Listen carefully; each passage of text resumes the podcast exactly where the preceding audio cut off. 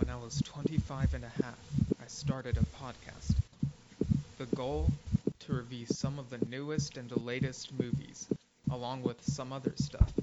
With the help of my guests, I was able to do this, but there were dark forces tampering with my podcast, and with me. They called it an improvised podcast for some reason. I eventually found help in the form of myself. Yes, the me from a universe where the movies I reviewed got delayed. Apparently, my podcast made it to his universe. I know now that it is my duty, for the good of that universe, nay, the multiverse, to keep recapping and reviewing these movies, to hold listeners over until they could eventually see the movies as they were made in their world. For some reason, they come out differently in my world, but it's kind of entertaining that way. My name is Steven Schinder, and this is Delayed Replay.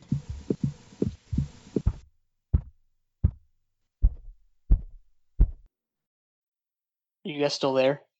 Yeah. No. Oh. oh. Okay. Are you guys ready? I like the question, are you still there? Because any answer that's given answers the question in the affirmative, even if you say, like, no, you have to have been there to hear the question. Or it could be K N O W, no, as in you should know this just based on the fact that I'm saying this. Great when you shorten a whole sentence to one word, because that's never caused like undue problems in interpretation in historical fact. No, I I think you're wrong, Dylan. I'm pretty sure it has. www.urbandictionary.com forward slash sarcasm.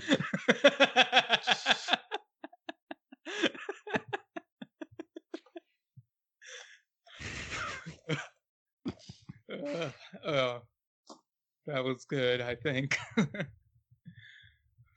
All right, well, I'm ready when you guys are. Yeah, I'm just like trying to collect myself because I feel like if I tried talking like too soon, I'll just laugh.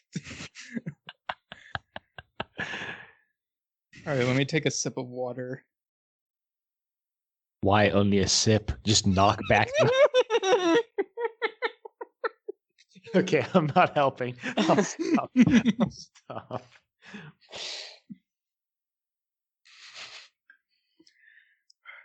All right, I'll go ahead and bring us in. Okay.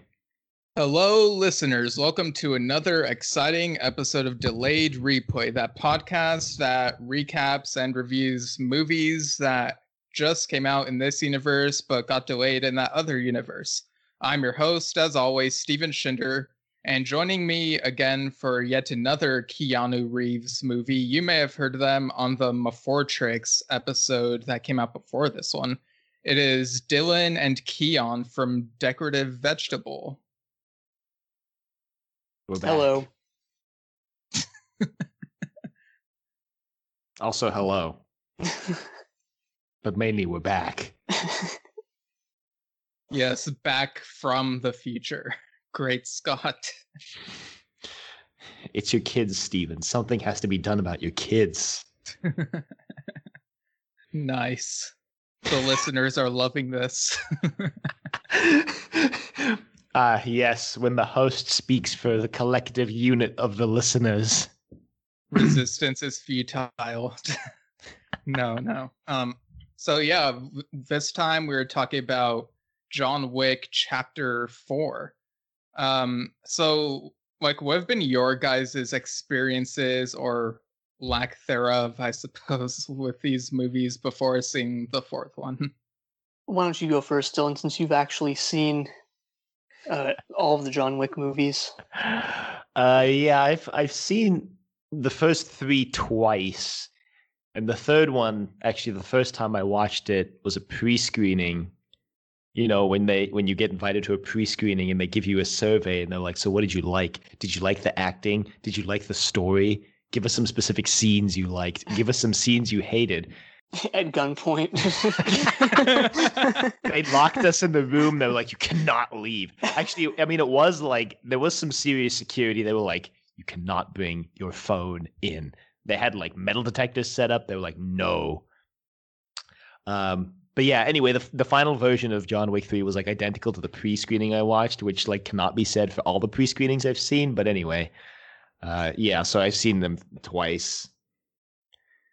How do you even get invited to like a pre-screening? I know like some other people who also went to pre-screenings for John Wick too, actually.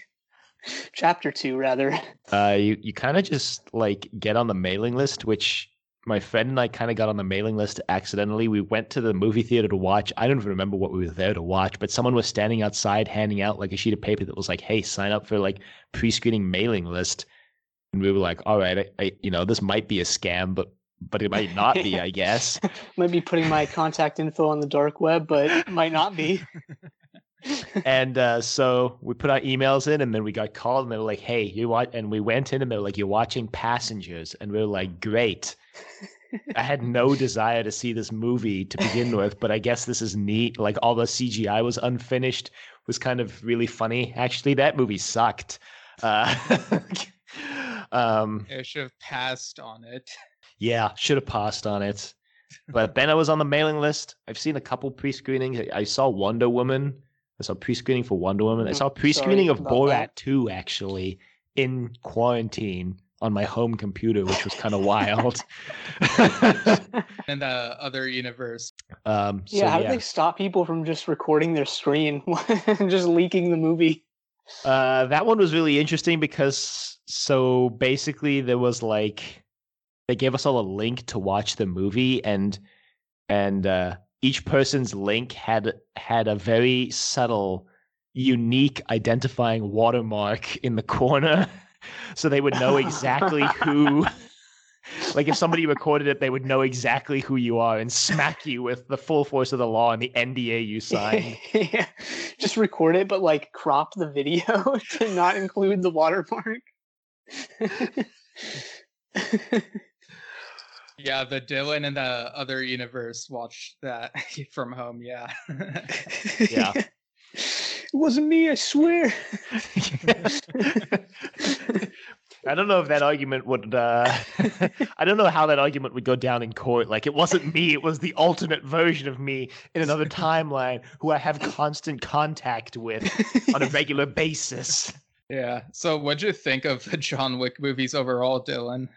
I really like them. I saw the first one without really know. Actually, you know what? I saw the first one off the back of a review that I saw. It was, we we had a really cheap theater in our town that was like five dollars. It was a second run theater. It was like five dollars or less, or like three dollars on Tuesdays. And uh, the review was like, somebody killed uh, Keanu's dog, and now everybody has to die. And I'm like, yeah, sounds like a fun time, and it was awesome. So I really like the John Wick movies. Really like them. So do I. You know, I watched a couple recaps, so I feel that I have the entire story uh, down. No, I'm just kidding. I didn't watch any recaps. Right, like you've only seen the fourth movie, right? Yeah, I've had, I hadn't watched uh, John Wick, John Wick Chapter Two, or John Wick Chapter Three, Parabellum. Yeah, the naming scheme for these movies is kind of weird. And now now we have John Wick Chapter 4 Revelations. Yeah, it was really weird that they decided to go for the uh, Matrix reference in the title there. Except not, because I still continue to get Revelations and Revolutions confused. And now with two Keanu franchises having one of each, just really driving home the confusion. hmm hmm Check out the Mafortrix episode of Delayed Replay. It's it's like now the longest episode of this season, like even longer than the anniversary episode. Damn. Maybe I'm the curse here. It it would have been longer if our in-depth discussion of clock stoppers got recorded, but like we like froze time, so like it, it only caught like the end of the conversation. Great. Clock stoppers. As for my experience with John Wick, so so my brother and I think his friends uh, introduced me to the franchise. Like watched the first movie and I thought it was really amazing because I mean I love dogs, so like anyone who's cruel against dogs. It's like it was just such a satisfying thing to watch like John Wick just like getting revenge over like what happened with his dog. And like the first movie works as a standalone and then the second one tries to open up the world more and so it's like a continuous story from there on i guess as the world gets ever bigger. And i remember watching that one with my brother and our friends and thinking that was good but not as good as the first one. And then later i watched the third one in the theater uh, with my brother and another friend and i thought it was better than the second one. I like i really really enjoyed it, but still don't think it's as good as the first one. Well, that's because the first one is like pure uh, revenge fantasy in a movie. You know, every time you watch a movie and you wanted uh, someone to die because they killed a dog, well, just watch John Wick. yeah, I mean, the first one really stands well on its own. And then, like, the sequels like they don't really stand on their own very well. It's they just like weave into one another. Like the third one ended with a tease of like, yeah, there's gonna be a fourth one. Like it was like super obvious.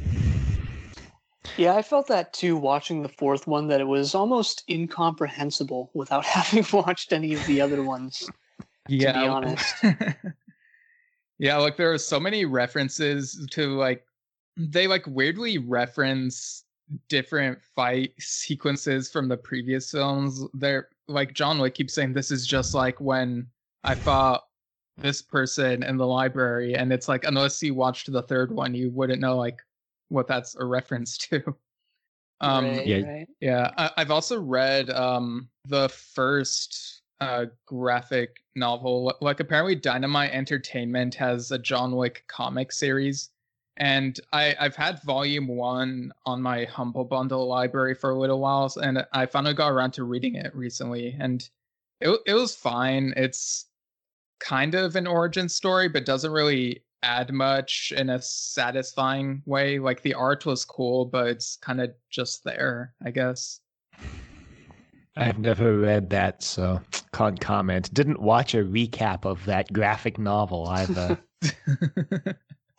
Yeah, but I mean, I get that. John Wick did really. I mean, obviously, I like I said before, I hadn't watched any of the other ones, but like, I mean, I remember hearing about them. Like, it was kind of a big deal for a couple years, and, and still is definitely. Uh, but there was like there was a couple years there, like twenty, I guess fourteen to seventeen. So like between when the first one came out and the second one, that like this John the John Wick, you know, franchise series was talked about a lot. So I totally understand. You know, they want to monetize the hell out of it, make comics, make you know whatever else they made. Yeah, like my friend Mr. Multiverse was saying, um, I might have mentioned this before, but was saying how like it's pretty much led to this little genre called that he refers to as wick exploitation, where like action movies are like trying to cash in on like all that John Wick action like type of story, I guess. Mm-hmm, mm-hmm. I mean, that's just Hollywood, though. Hollywood goes through cycles. I mean, when G- when uh, the Bourne Ultimatum came out, and then for the next ten years, every action movie was shaky cam hell. Thanks to that. Oh my gosh! You know, this is just the next iteration of that. Is that every movie is now doing the super realistic action fight sequences of John Wick, and you know, then there'll be another cycle, which honestly we're probably going to go back to shaky cam if I'm I'm going to level with you, but you know, so might as well enjoy this while it lasts is my uh, argument. Yeah, I- am watching the new show on Hulu, uh, Marvel's MODOK. It's basically like the creators of Robot Chicken made this adult comedy show centered around a Marvel supervillain, and it's like that same style, like you know, action figures, like stop motion animation, and mm-hmm. it's pretty cool. But I- I'm slightly annoyed that like the camera shakes ever so slightly instead of just staying freaking still in that show.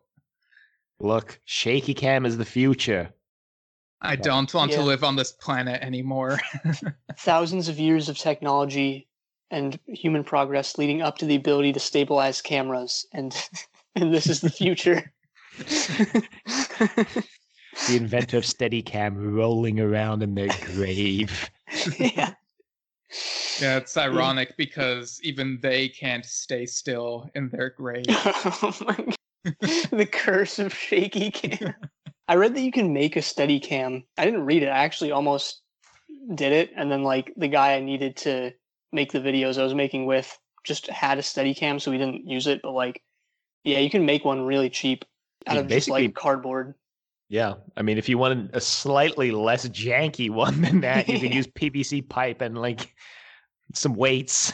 Yeah, yeah, yeah. I mean it's pretty much what you need to use. You Yeah. also use a chicken if your camera's not too heavy. If your camera can fit on the chicken's head, you can use a chicken. Well, I mean, while we're on the topic, like, what'd you guys think of the camera work in chapter four? Well, I'm glad they didn't fall victim to shaky cam hell yet. you can see them flirting with it in the you know the the shot reverse shot when people are talking and the camera's not steady but at least for the action scenes they knew what people were watching these movies for Yeah, I mean it's it's funny that you bring up the the shot reverse shot because the way this movie handles it is honestly grating and some of the some of the most baffling cinematography I've ever witnessed in my life where you know it just swivels back and forth. No regard for the audience no regard for uh you know people with who potentially get motion sickness etc where you know you're just whipping back and forth. It's not actually a cut. It's more of just a a continuous but but rapid shift it's like they slash watched pan. that, that scene in la la land where they're flipping back and forth between uh, ryan gosling playing piano and emma stone dancing just back and forth swishing back and forth and we're like let's do that for the whole movie Yeah. just people in the audience vomiting, getting motion sickness while sitting perfectly still. Yeah, I mean, I never got motion sickness while watching La La Land, but I do vaguely remember the camera work. I, I really enjoyed that movie. It was like surprisingly good, in my opinion. i really like la la land Well, I then I- watched it. I wouldn't Uh, watch it if you paid me since it's a musical, so I think. Oh, that's right. And you don't like vocal music in movies. No, no, not at all. Rip. I do like the color palette in these movies, though. Like, like I guess this isn't uh, as prevalent until like the second one, and I guess the third one, and now this one as well. But there's like a lot of like purple in certain places, and I I just love that for some reason. Like, like, like you got like the city lights and just uh, like I think the lighting in like all these different scenes and the action sequences are pretty good. Yeah, and I've I've always wondered that. You know, it's something that like since John Wick was on my radar for you know many years, I've always wondered like what's with the you know sort of vaporwave aesthetic there. You know, with the the neon purples and the saturated blacks and all of that. bringing it back baby Mhm. Yeah, 80s cinematographer bringing it back right. So, I mean, obviously it has to continue from 3. So, we have John Wick and um Laurence Fishburne's character, the Bowery King, like they decide that they are going to like team up against the High Table. And I guess you also have the TikTok man, which it, it's weird. Like he's played by Jason Mantzoukas, and usually uh, in the shows that I see him in, he plays a character that I really don't like and don't ever want to see again. I'm not really familiar with a lot of his other work uh, surprisingly or maybe not so can't really comment Having Laurence Fishburne in like the John Wick movies is pretty funny because because I mean like the people making this movies have got to be aware of like that Matrix like overlap, right? Because it, it's like seeing Morpheus and Neo together again. Like they had to know that. what if they just didn't? What if they what I mean, okay, we know we know that they know because the directors of these movies, if you didn't know, were the stunt directors on The Matrix, so they obviously know. But imagine if they just didn't, and they were just like, "What? what's what's the Matrix? like they just forgot that they were both in those movies and didn't recognize them when like casting. They were like, "Man, the '90s were just a fever dream. I was just like smashed drunk for a decade. I don't remember anything of that period." And everyone's like, "What?" they didn't even realize the Matrix was like a movie. They thought it was real.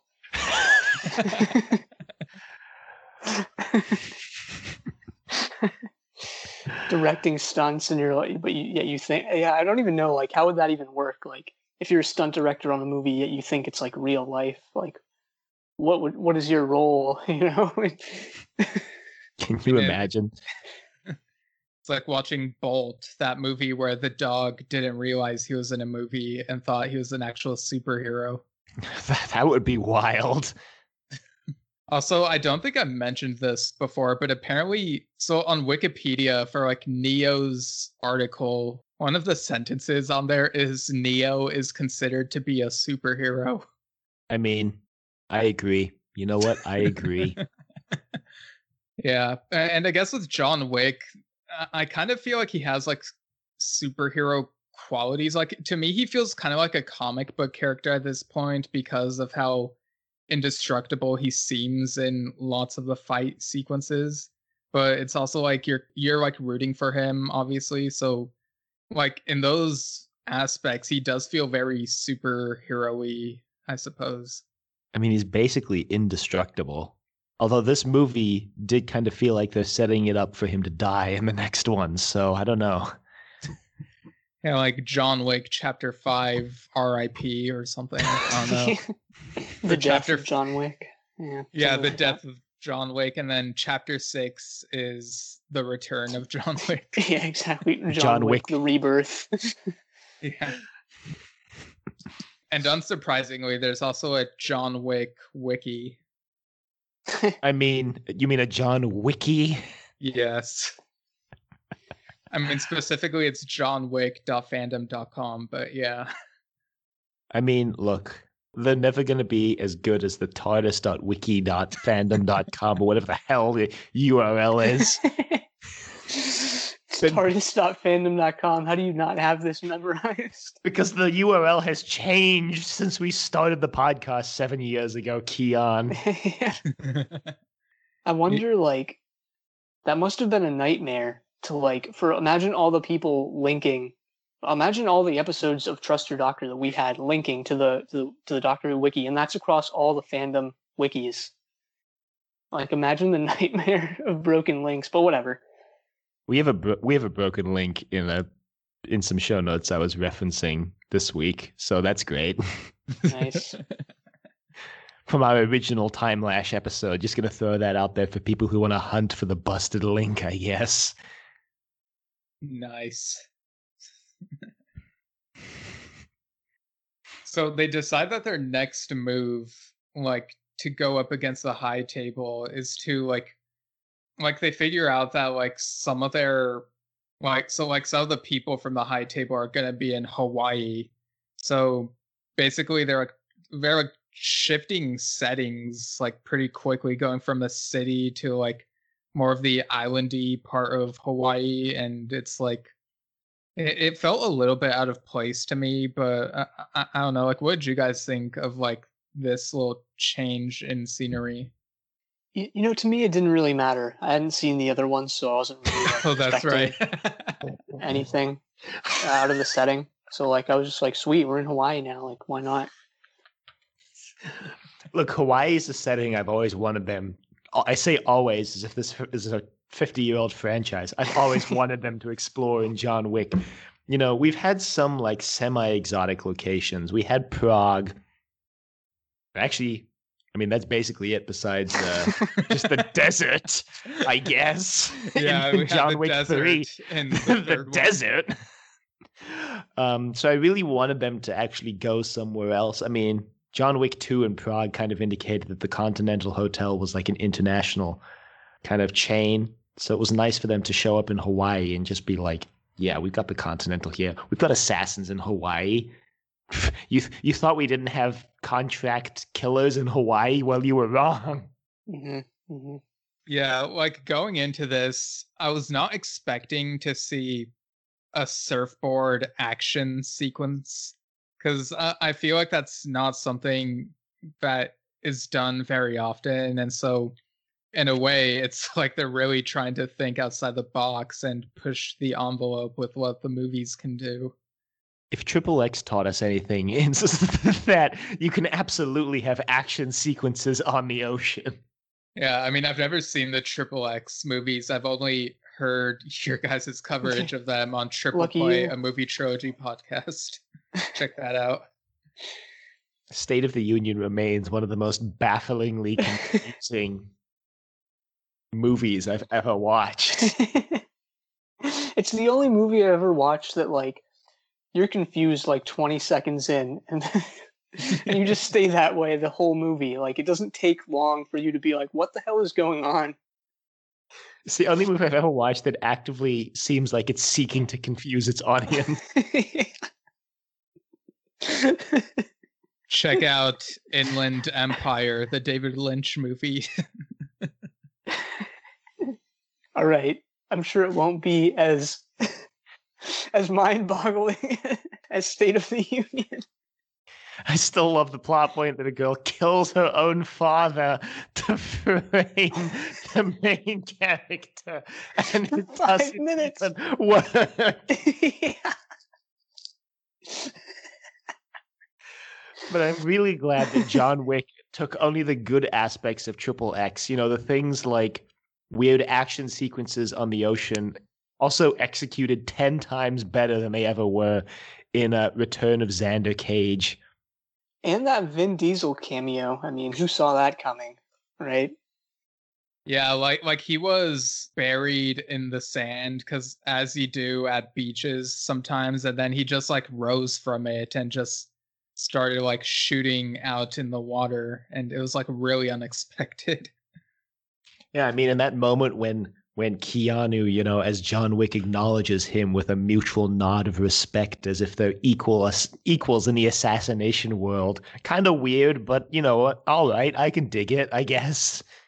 Vin Yeah. Diesel spin-off when? John Wick Chapter Seven: Vin Diesel rises. Yeah, they'll kill off. Actually, they'll kill off Keanu in in chapter five, and then just Vin Diesel will take over the franchise like he did with Fast and the Furious. Hot take. Pretty sure, like Paul Walker's character, like Paul Walker is the main character of the first movie, and then just like Vin Diesel took over the franchise. It's it's both of them. It's it's both of them. In the first one, at least, he definitely is in the in the second one. Vin because Vin Diesel isn't even in the second Yeah. one at all. Like, yeah, it's, I would say it's both of them in the first one.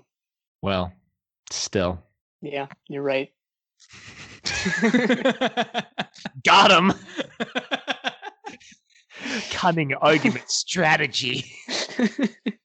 But yeah, so sequences like this really make me wonder like how hard it is to film these cuz it really does feel like they're on the water like there it doesn't look like green screen to me and it's like you know bullets are flying everywhere there's like blood going into the salt water and you have like these really artsy shots from like underwater looking up to the surface that are done pretty well A little known fact is that everyone in this movie who's not Keanu Reeves is actually getting shot. yeah, those were real AKs they were using. yeah, surplus from the Russian army direct, so you know they're legit. Yeah, Keanu Reeves was just on vacation in Hawaii and the filming crew tracked him down and he was trying to get away and they started filming. Yeah, I mean, I'm sure we'll have an interview come out that'll just be Keanu. You're not Keanu. Um, shoot, who directed uh, this movie? Let me just bring up ye old Google. Uh, Chad's. Uh, I don't know how to say his last name, so I won't. Uh, you know, Chad will come out and be like, you know, we were just like, we were just scouting out Hawaii as a location, and like Keanu was just there surfing, so we just started rolling the cameras, and he just started shooting people. We thought it was pretty cool, so we left it in the movie. It is actually really interesting though that they they do go to Hawaii because um, Doesn't Keanu uh, have a bit of Hawaiian background? I want to say I think yes. he does. I I think he want to does. say yes. But you Um, know, I guess we with- could just look at look it up. so with with the entire sum knowledge of the human race at our fingertips, we can just uh, we can just look it up. yes, Oh, his y- grandmother is Chinese Hawaiian according to Wikipedia. His father is also from Hawaii. hmm In the previous sentence to the one you just read, Yeah. Yeah, like I did the control F thing and I saw the grandma thing first because I read from left to right and it was like for this left, even though it was like the Damn, you, sentence. you don't below. read top to bottom. SMH, fake reading fan. I mean, I I have this book where like the title like the title is a few words, right? But it also has like the subtitle, but like the words in the subtitle are between each of the words in the main title and you also have like the author name in between the words and it's just so frustrating to look at. Sometimes you just got to go with the flow. Is what I've decided right now.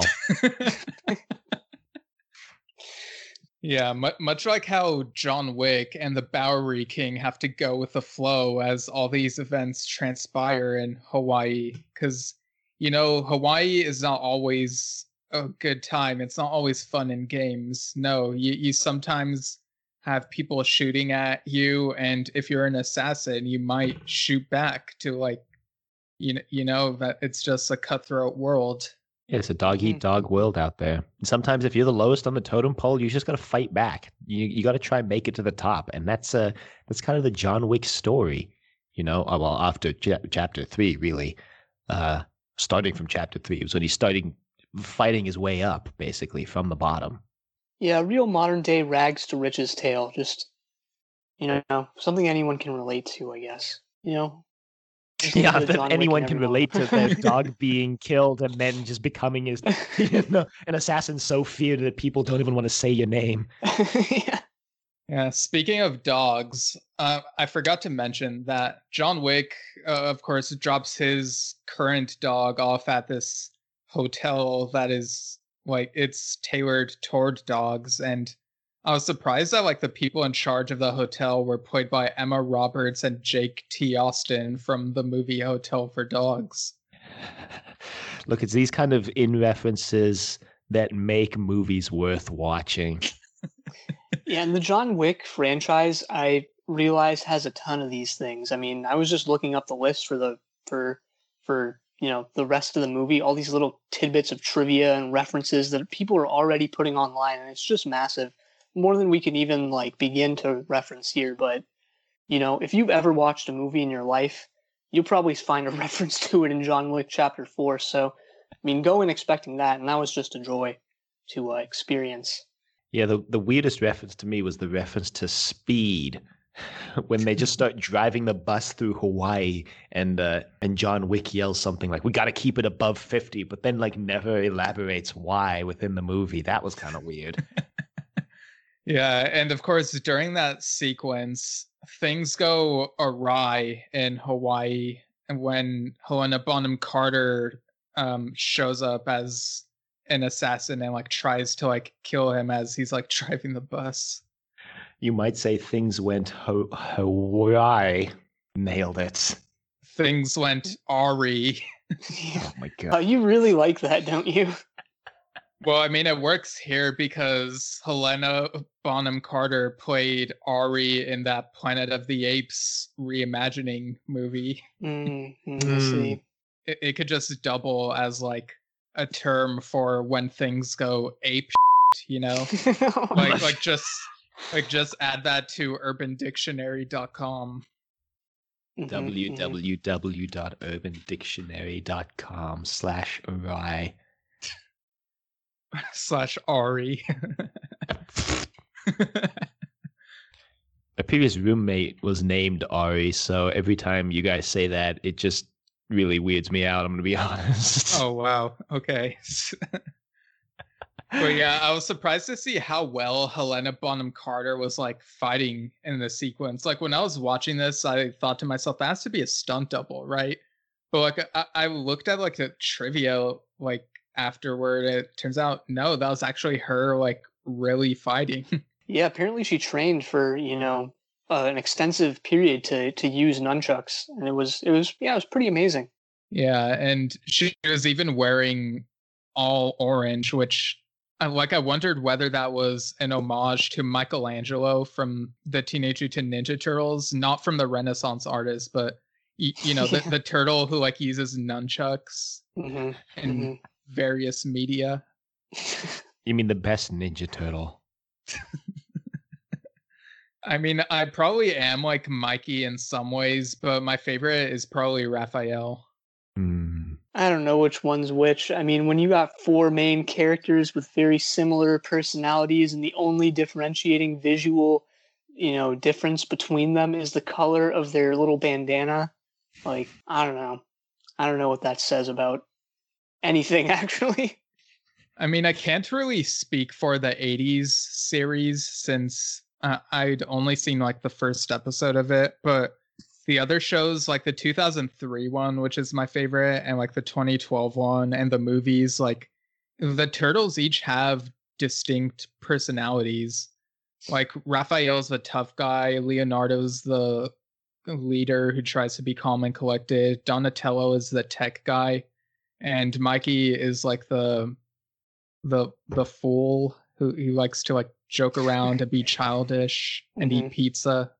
Mhm. Hell yeah, I love when your character is just you're the tech guy. Yeah, hell, I, I love when that's your personality. he, he probably does the least. Like I've never even watched it. I already can I already know. I'm I'm guessing, obviously. Maybe I'm not right. I mean, he has a decent amount to do in the 2012 show, I think, but th- that's neither here nor there. Yeah. Poor Tosh in Torchwood, you know, that that was her. She was just a Tosh tech Point oh. person. Yeah. Hey, she got some character development by the end. During her death. Check out Trust Sorry, Your Doctor, spoilers. a Doctor Who podcast where they talked about Torchwood. It's like the Yeah, Agatha sorry. Christie book. Death comes at the end, you know? Character development comes at the end. or like that book, John dies at the end, which I actually don't remember if if, if the title is honest or not. It's been a while. John mean- Wick chapter five, John Wick dies at the end. the weirdest crossover. Although, you know, actually this movie had a pretty weird crossover too when they uh you know, went to that recycling plant and John Wick has that quip about like, you know, recycle reduce, reuse, recycle when he's uh killing all those goons. I know, yeah.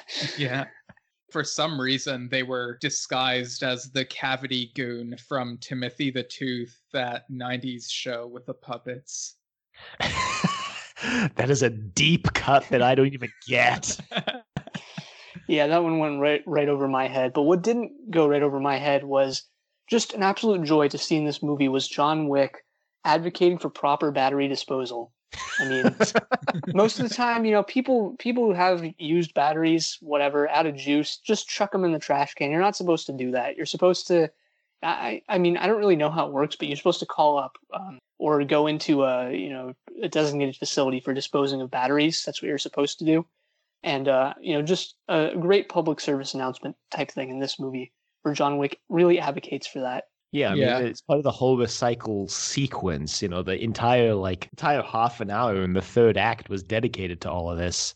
hmm hmm I mean, what's kind of weird about the recycle theme is that there are moments where they clearly recycle footage from the previous films and like splice them within the action sequences and just Oh, like really? yeah Wow. Like I, I wasn't sure if that was like noticeable to you keon since you haven't seen the previous movies but No, no, Yeah. no, not at all. I didn't realize that at all. Okay, yeah, because I was like, this looks kind of familiar, but I'm not sure. And then I looked later on that like they did that as an artistic choice to like really hit the nail on the head with the recycling theme. Yeah, it's very it's very time as a flat circle as well. You know, something that the Matrix messes with a lot too. hmm Yeah, you know, with the with the sort of crossover nature uh, of these two Keanu Reeves movies, you know, with their, their release coinciding with one another, I wonder, you know, were there any scenes or just split seconds spliced in from the Matrix? I, I mean, I, I didn't catch any. I didn't even catch the I didn't catch the other ones either from the previous John Wick movies. So it wasn't even on my radar as I w- was watching. But like, I wonder like if anyone you know really picks apart this movie scene by scene, frame by frame, if you'll find any. Yeah, I mean, there are those rumors flying around, and some people think it's like a conspiracy where like the filmmakers themselves made that rumor to like manipulate audiences into going and rewatching the movie to like see if they find something, you know? Mhm. Yeah. Some- Jeez.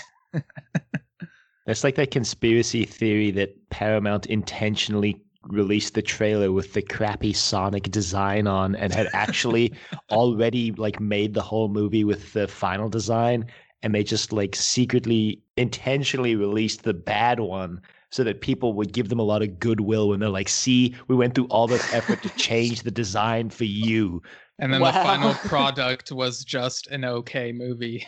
What if what if there was no backlash? Like, what if people were like, "Yeah, we like this," and they're just like, "Wait, what?" i guess I then mean- they'd be like well I mean, I'm not changed like a. Sonic super fan, but like when I saw that first trailer, I was like, yeah, I, I don't really have a problem with this. Like, it looks fine. you were one of the five people who thought that right. But I also thought the Cats trailer looked fine. And then when I finally watched the, movie, I was like, yeah, I was wrong. Like, I didn't think it would, oh, I didn't think that like CGI looked that bad, but just seeing this movie from start to finish, it's like pretty bad. Like you have that cockroach sequence. That's like, I mean, I don't know. Like Cats is a good movie as long as you close your eyes and only hear the music. That's not even true, but you know, that's neither here. nor- I'll, I'll die on that hill that the music is great. That's not specific to the movie, and there were better cast recordings of that musical that exist than the one that's in the movie, in my opinion. I mean, I really like the movie's performance of that song. Um, what's it called? Haunted or Ghosts or something? Ghosts, yeah. Yeah, I, I really love that. Well, to each their own. Opinions, you know, we can all have opinions, even if yours are wrong. So there's also some really weird stuff going on when like I I mean this movie does like more experimentation by like making the fight sequence in like anime style, you know? Like it, it really reminded me of that whole animatrix uh experiment. So I kind of wonder if maybe there was an influence there. Yeah, really. it- I mean, it, it got me wondering. Actually, like, is there going to be like a compilation sort of anthology thing of like, and and and I don't even know what they would call it. Uh, just a John Wick version of the Animatrix, like and and a Wick Anna or Wick. something. yeah, that sounds terrible, but like, yeah, what would you call it? Like, uh, John M.A.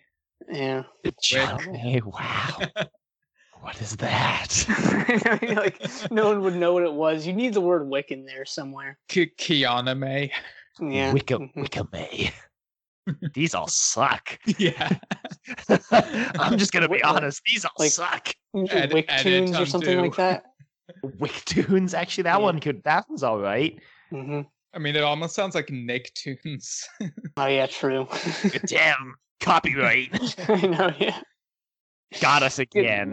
get the same like font, the same logo, but it's Wick tunes. but speaking of Nicktoons, it was really odd when they went up these assassins that were like using guns that shot out like green slime and orange slime. So it was kind of like that slime time live type of thing. Yeah, it was gross. I didn't really expect any sort of gross out humor in this, but boy was I wrong. and God, when they when they're injecting it into their veins directly, yeah. Yeah, yeah Didn't, didn't think there were going to be drugs in these movies. You know, didn't know that there would be drugs in these movies. But uh, you know, sometimes you can just never predict what the filmmakers are going to do. They- Sometimes they'll just do wild and wacky things that you can never predict. Yeah, like they inject the slime into the Bowery King and it makes him like super aggressive and so you get like a fight between him and John Wick and it's like super intense. Yeah, I mean, in a way, with how invincible they've made John Wick, you really need uh, something almost supernatural to take him on. And and that's the thing. Like this is always something that I had thought about John Wick, never having watched the other ones, and that has now been confirmed for me now that I've watched this one. Is that like these movies have like a, a sort of almost supernatural like element to them, right? Where it's like it's it's pretty over the top, and you know there's uh, there's almost super power level strength, you know, or whatever. So it's interesting. I I, I like it. Yeah, and I mean they really lean into the supernatural when the Wendigo shows up, and he's he's actually played by Mads Mikkelsen, which is funny because you know he played Hannibal Lecter in the show Hannibal, and Laurence Fishburne played the head of behavioral sciences in the FBI in that show. So like they've like fought each other before and like in that show the Wendigo or I guess a stagman whatever it's called in the show is used as like a symbol for Hannibal and so this was another like little reference to something outside of the John Wick franchise. Yeah, bringing in the Wendigo was uh, another one of those twists where I was like, "What?" But it worked in the end, surprisingly. I'll give him that. It worked. I mean, I'm, sh- I'm shocked I'm saying that, but mm-hmm. Mad Mads Mikkelsen, or however you pronounce his name, has like a really obsessive online following. I've noticed, like more so than most actors. True. Although maybe I'm just like not keyed into most actors. Maybe other actors do too. But I've definitely seen like the rabid online following that he has, and that's now obviously been brought into John Wick. But it's okay, you know, whatever. Yeah, I I would say that some of the enthusiasm that comes from the fannibals, like some of them have the same energy as like a huge chunk of the Sherlock fandom. I would say like for better or for worse. Man, Fannibals is such a like Whovians esque name. yeah. Yeah, like not even good. Like none of those names, none of those fandom names are good, but the the like the the bottom of like scraping the bottom of the trash can, like Look, I still maintain it hooligans is pretty good.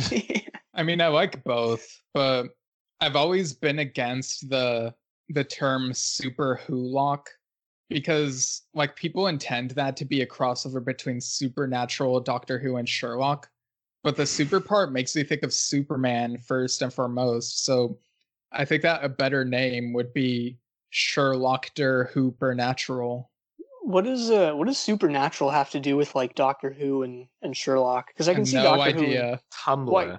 Mm, i can Yeah. see Connection doctor who is tumblr. Yeah, okay. I guess if they're just all like beloved like now I can I can see Doctor Who and Sherlock though because they're both created by or both Sherlock was created by Steven Moffat and Doctor Who was obviously show ran by Steven Moffat for like ten years, but I think it, like it's, six. I, I think it's literally just they all became popular on Tumblr at the same time. So people were like, "But what if they all crossed over?" hmm well then you just you just turn to uh, AO3 for that, you know. and I'm well- sure they did. Well i mean weirdly movies have been coming out lately i've been having lots of crossover elements yeah, I think we can thank Avengers, the End Game, for that. the end game I'm honestly gonna start calling it the End Game now, just because I know that like people will get upset at that. avengers the age of ultron Yeah, or the Infinity War. Yeah, thor my- the ragnarok what if you just like the Iron Man, the the Spider Man, or something? I don't know.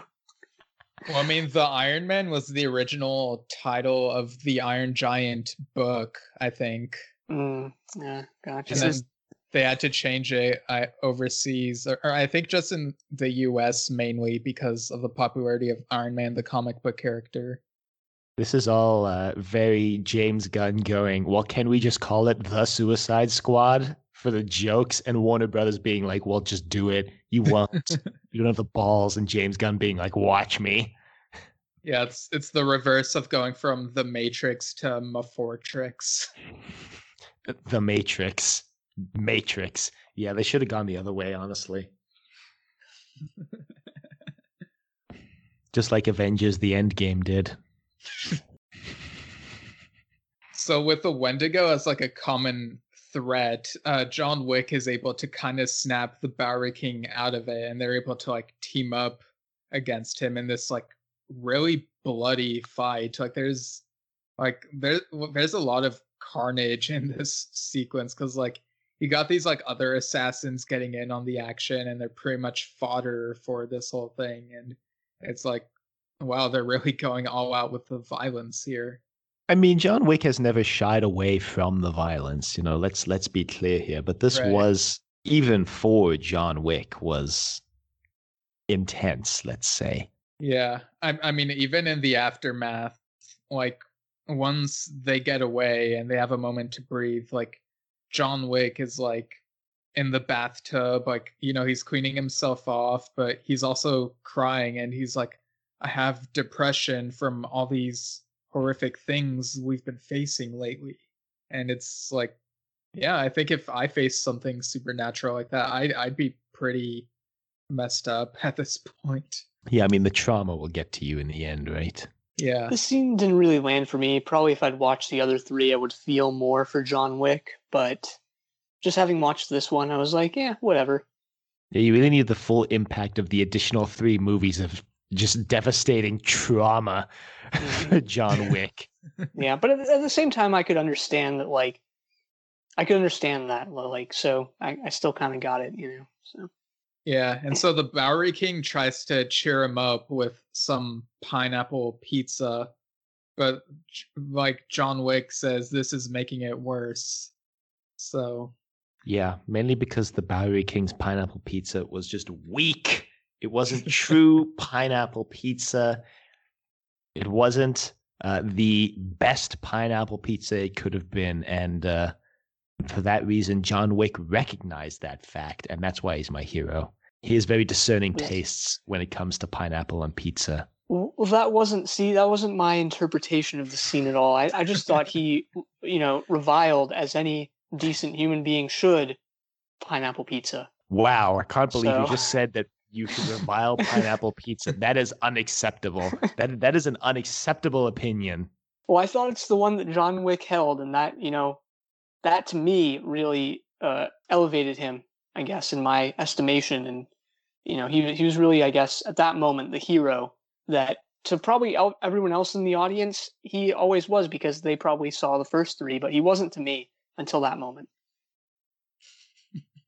Right, so the Bowery King says that he's figured out where more of these assassins are. Like they have this headquarters in this pie shop that looks normal. They go there and they end up having this sequence where there's like a 10 minute pie fight. And honestly, I feel like my brain was like dropping out of my skull during this sequence because I was like, really? They're going for the old pie fight gag, just letting it drag out for so long? Like it's just so overplayed, you know? And this has to be a direct reference to the Matrix. I, I believe uh, Reloaded is the one where this happens, where they go directly from that large fight sequence to uh, the freeway fight sequence. Mm-hmm. It's just like let it end. And here it was almost the same. There wasn't that much of a gap between these two fights. Like, yeah, you have the bathtub scene, you have the pie shop scene, but those are pretty actually short. And you just you never feel taken out of the action, out of the fighting, and it all just comes across as as too much. I feel, especially with the absurdity of like the pie shop fight. Yeah, I definitely feel feel you there with you like your. I mean, my just enjoyment just plummeted. Like, yeah, I don't know. Yeah, I mean, some of the pies were weird. Like, he had, for some reason, like, whatever reason, there was like a mayonnaise pie and a stargazy pie. And it's like, Look, at least Stargazy Pie actually exists, which actually, in a way, makes it more disgusting. um, Yeah, Star Stargazy pie for all you listeners at home is uh is it, For it's a British uncultured swine at home who don't know no, what yeah. you mean. Yeah, exactly. Took the words right out of my savant mouth. so Stargazy pie is a British dish, a British delicacy. Uh, classic, has a lot of history. It's basically, I, I believe, it's sort of minced or sliced fish baked into a pie. But the real kicker, the real, uh, you know, thing that makes it that elevates it, I guess, above the rest, that makes it one of the best possible pies you could eat, is that it has whole fish uh, sticking out of it. And when I say sticking out of it, you're probably imagining something that that you are also thinking, no, that can't be right. But no, what you're imagining is correct. They're literally sticking out of it, uh, oftentimes at right angles, perpendicular to the pie itself. Yeah, it's not a true their heads. stargazy pie unless the sardines' heads are sticking out of the pie. yeah, yeah. I mean, looking back, th- this was probably foreshadowing for like Vin Diesel's return because you know when we first saw him, he he was sticking his head out of the sand, much like the fish sticking their heads out of the pie. So Mhm. There would be some really deep symbolism that I'd really, really question the filmmakers on its inclusion.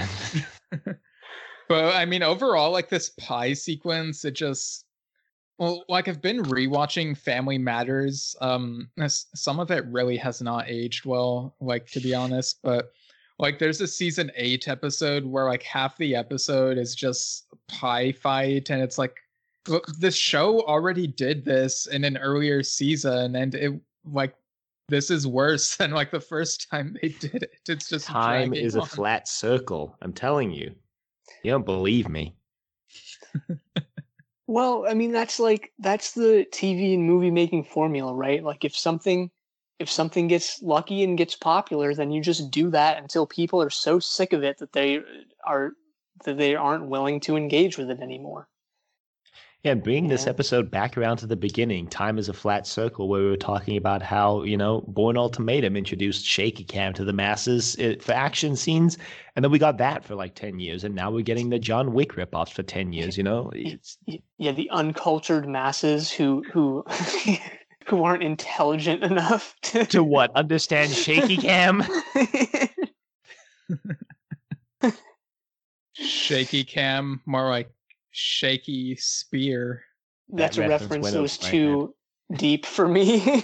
It's a reference to the, this guy who wrote some plays. It's named William Shakespeare. Like, Hmm, I I don't- I don't know if you've ever heard of okay, him, I but- see. I think I've heard of him before. I'm not sure, but yeah. Yeah, You ever seen that Shakespeare reference in the King James Bible where in the one verse they like insert the word shake 26 words down from the start and insert the word spear 26 words up from the end? It's Mhm. like, hmm, really calls into question like the validity of the translation. wow, I've never heard of that. yeah. Well, it's like, how do I mean, like Genesis story is like it's just puns. Like every single sentence is like a pun. So like, how do you even translate that into other languages? It's like you almost can't. yeah, I mean, it's been a while since I've seen Genesis of the Daleks, but I, I can imagine it was pretty punny. hmm Yeah, it was. It was. We just uh, watched it on our Doctor Who podcast. Yeah, the funniest part was when Davros just committed genocide to try save his race. Yeah, that was really funny. Came out in 1975, the same year Peter Gabriel left Genesis, the band. Luckily, as I mentioned in the show notes, we actually know exactly why Peter Gabriel left. Right. But yeah, thankfully this pie sequence has an end and you know they confront like the surviving assassins and they have like this really philosophical discussion or I guess I, I'm not really sure if it's philosophical or if they're trying too hard to make it sound deep. Well, like what were your guys' take on, on that conversation? I just thought it was weird that the movie ended with all of them sitting around a table talking about their feelings, you know, ignoring the fact that all tried to kill each other like not five minutes before. I was fine with it. I mean, I thought I actually walked out of it wondering if all the John Wick movies did that. I guess they don't.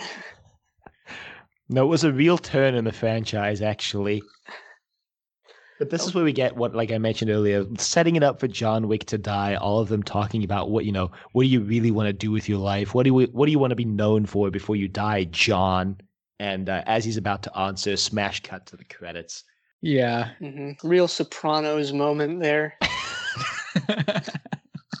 Real Sopranos hours here in uh, John Wick Four. well, speaking of Sopranos, what do you guys think of the music in this movie?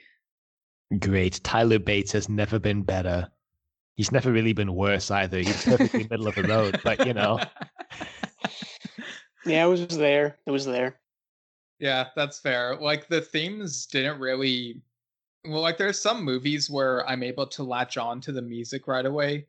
But here it was like the music would fade in the background for me just because I was more focused on the other stuff that was going on. So yeah, I don't know. Maybe I have to listen to the music again, like on its own. Maybe there's some good stuff in there. The best song that's ever appeared in like a John Wick movie was the one in John Wick 2 that's like a reworking of the spring movement of the Four Seasons. Uh, is that a concerto? No, it's uh, I don't remember what it is, but the reworking of the spring one into a techno song. That's just that is just a plus work, Tyler. It's the best thing you've ever done. Yeah, I'll, I'll have to listen to that again, I guess. It's uh look, I'll even look up the uh the title of the piece. Oh, it's it's Presto Museum Battle. That's the one that it's in. nice. Who says John Wick is not a cultured franchise? Uh well, not us, clearly. Not anyone who's a true connoisseur of, of John Wick, which I now I count myself now among those numbers. Yeah, which you are now. Yeah. I mean, yeah, I agree that it does feel like for chapter five, they're probably setting up that like maybe John Wick could die, which I mean, you you kind of have to like do that to inject something fresh into the franchise, right? Because up to this point, he's felt like James Bond. Like, yeah, like probably nothing's gonna happen to him, but like maybe the fifth movie could play more with that. Maybe he could die, or they could just do the Tower Bait and switch, and like he'll just survive and be invincible no matter what. I don't know. Man, imagine if he dies and he has to fight God. he's been working up these movies, fighting more and more powerful people, and then he's like, but there's only one person left who I have to fight. God. he reprises his role as John Constantine. Mhm, and they, they go for the connected. whole yeah they go for the whole religious thing where it's like it's the fall of john wick that's what the movie's called and then he you know he he fall he fails he falls and he you know he teams with satan and they they go on their their crusade writes itself i mean just hire us you know like I mean, there there are in one lots of times where you guys are like, they should just hire us, and it's like, should they? Look, we've had some hits in terms of ideas. We've also had some creative takes on existing franchises, let's say. True, but the majority of our ideas have not been those. The majority of our ideas have been sound, doable, workable, viable ideas that they could implement in any uh, movie, show, or just anything. Uh, yes, because The Rock playing the Doctor, but also the President, but also number six in multiple different franchises we've conceived is just a genius move. Exactly. I mean, speaking of The Rock, I think I've told you guys about this off air, but there's this show called The Young Rock where it's it's like the year um 2032 and The Rock is like running for president and he's doing all these interviews telling stories of like his childhood and teenagehood and college years and it's actually well cast and done really well and weirdly there's also this episode from the of DC's Legends of Tomorrow where they go to the year 2045 and the rock is president then so See, it's like predicting the future. Mhm. Easy. So it's like I don't know maybe he does one term and then takes a break does Doctor Who and the prisoner and then comes back does a second term Being a savant is easy. yeah, but I think that if they could work The Rock into Chapter Five somehow, that could be pretty cool. Yeah, I wonder what Vin Diesel would say about that. like, imagine if The Rock has a cameo or like actually has an important role in the next one. Yeah, like imagine how how uh, displeased Vin Diesel would be about that. Probably very. Like they just include him and he doesn't know about it until they end up on set together, like the day of. yeah. Look, look, hot take. The Rock has more charisma than Vin Diesel. Okay, and that's where I'm going to leave that. Okay? It's not really a hot take. It's just it's just true. it's a hot just- take if you're Vin it's Diesel. no, I'm kidding. I don't know, but but anyway, unless you guys have any other like things to say, we could move into final thoughts and scores. I don't think I have anything else to say on the. Uh, yeah, I don't think I have anything else to say. no, I've I've said my piece in, in a in a movie where there was very little piece until the end. All right, so um, I guess we'll start with Keon. Uh, what are your final thoughts and score of ten for John Wick Chapter Four Revelations? Well, you know, uh, going into this, I, I was trying to keep an open mind. Obviously, not having watched the first three, that was pretty easy to do. Um, I enjoyed it a lot. I liked the action. It lived up to what I'd heard about the John Wick franchise. Um, so, you know, I, I would give it a 9 out of 10 if it weren't for that scene where John Wick disavows uh, pineapple pizza. Uh, uh, but because that scene is included, because it is in the movie, I give it a 10 uh, pineapple chunks on pizza out of 10. Well, you've given a ten out of ten to both of these new Keanu movies.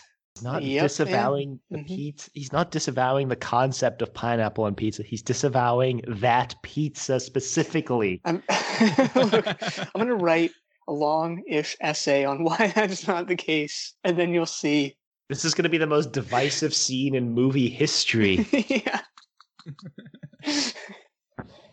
For me personally, you know, I liked it a lot. Maybe not as much as the other movies because of the questionable, you know, inclusions they made in this movie. But the fight scenes were unique. I like the location. I'm to give this a solid. uh Hmm.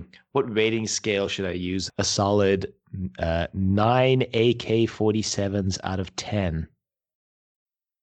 Wow. That's higher than I was expecting from you, honestly. Look, every movie is a solid 10 unless it does something bad. then it's then it's a solid 9 out of 10. All right, that's fair. Um yeah, I thought this movie was fun. I'm not really sure what the revelations were that the title refers to. so so like that aspect is kind of confusing, but like I did love the cameos and like bringing the supernatural element in it was interesting. Like I don't know if that works for this franchise, but I guess we'll have to see if they do anything else with it or if it'll just be like that weird moment that happened in this one movie in the series. Uh, but overall, I thought it was competently made. Uh, better than the second one, maybe not as good as the third and first ones. So I'm gonna give this one an 8.25 out of 10 dogs. Wow, two significant figures. Damn. Or would that be three? I don't know. I'm a scientist. I don't even understand sig figs, so I barely understand anything you just said, so go, mean, you I've- know, rock on. well, that's me with everything you say, Keon. So I've just been oh, pretending for seven years.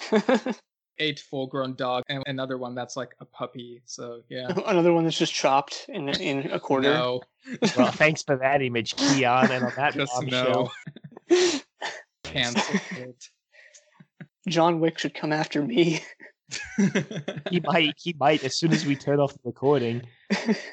Yeah, there, there's actually this um YouTube video. I think it's called "Ways Thanos Could Have Been de- Beaten," or Uh, yes, in Avengers: The End Game.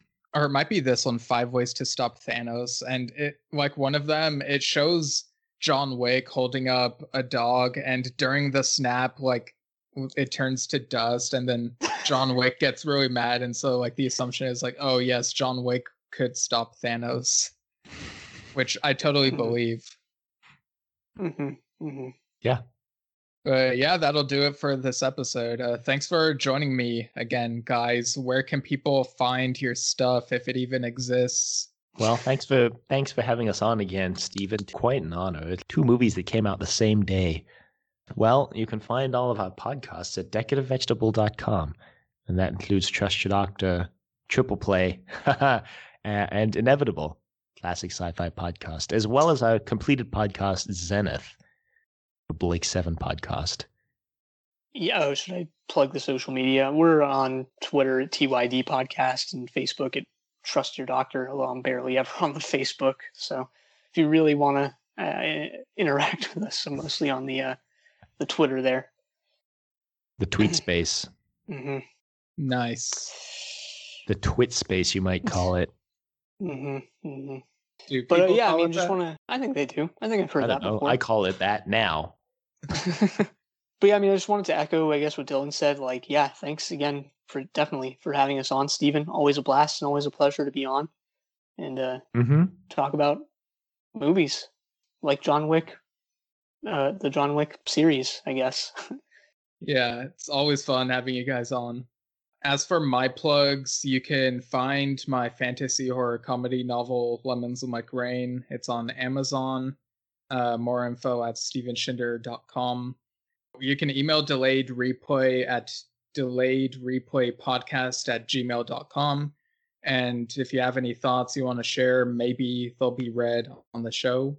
And you can also find me on Star Trek Culture. Um, it's in the playlist section of the Culture Slate YouTube channel. Currently on a break, but maybe I'll come back soon. Oh, so just keep an eye out.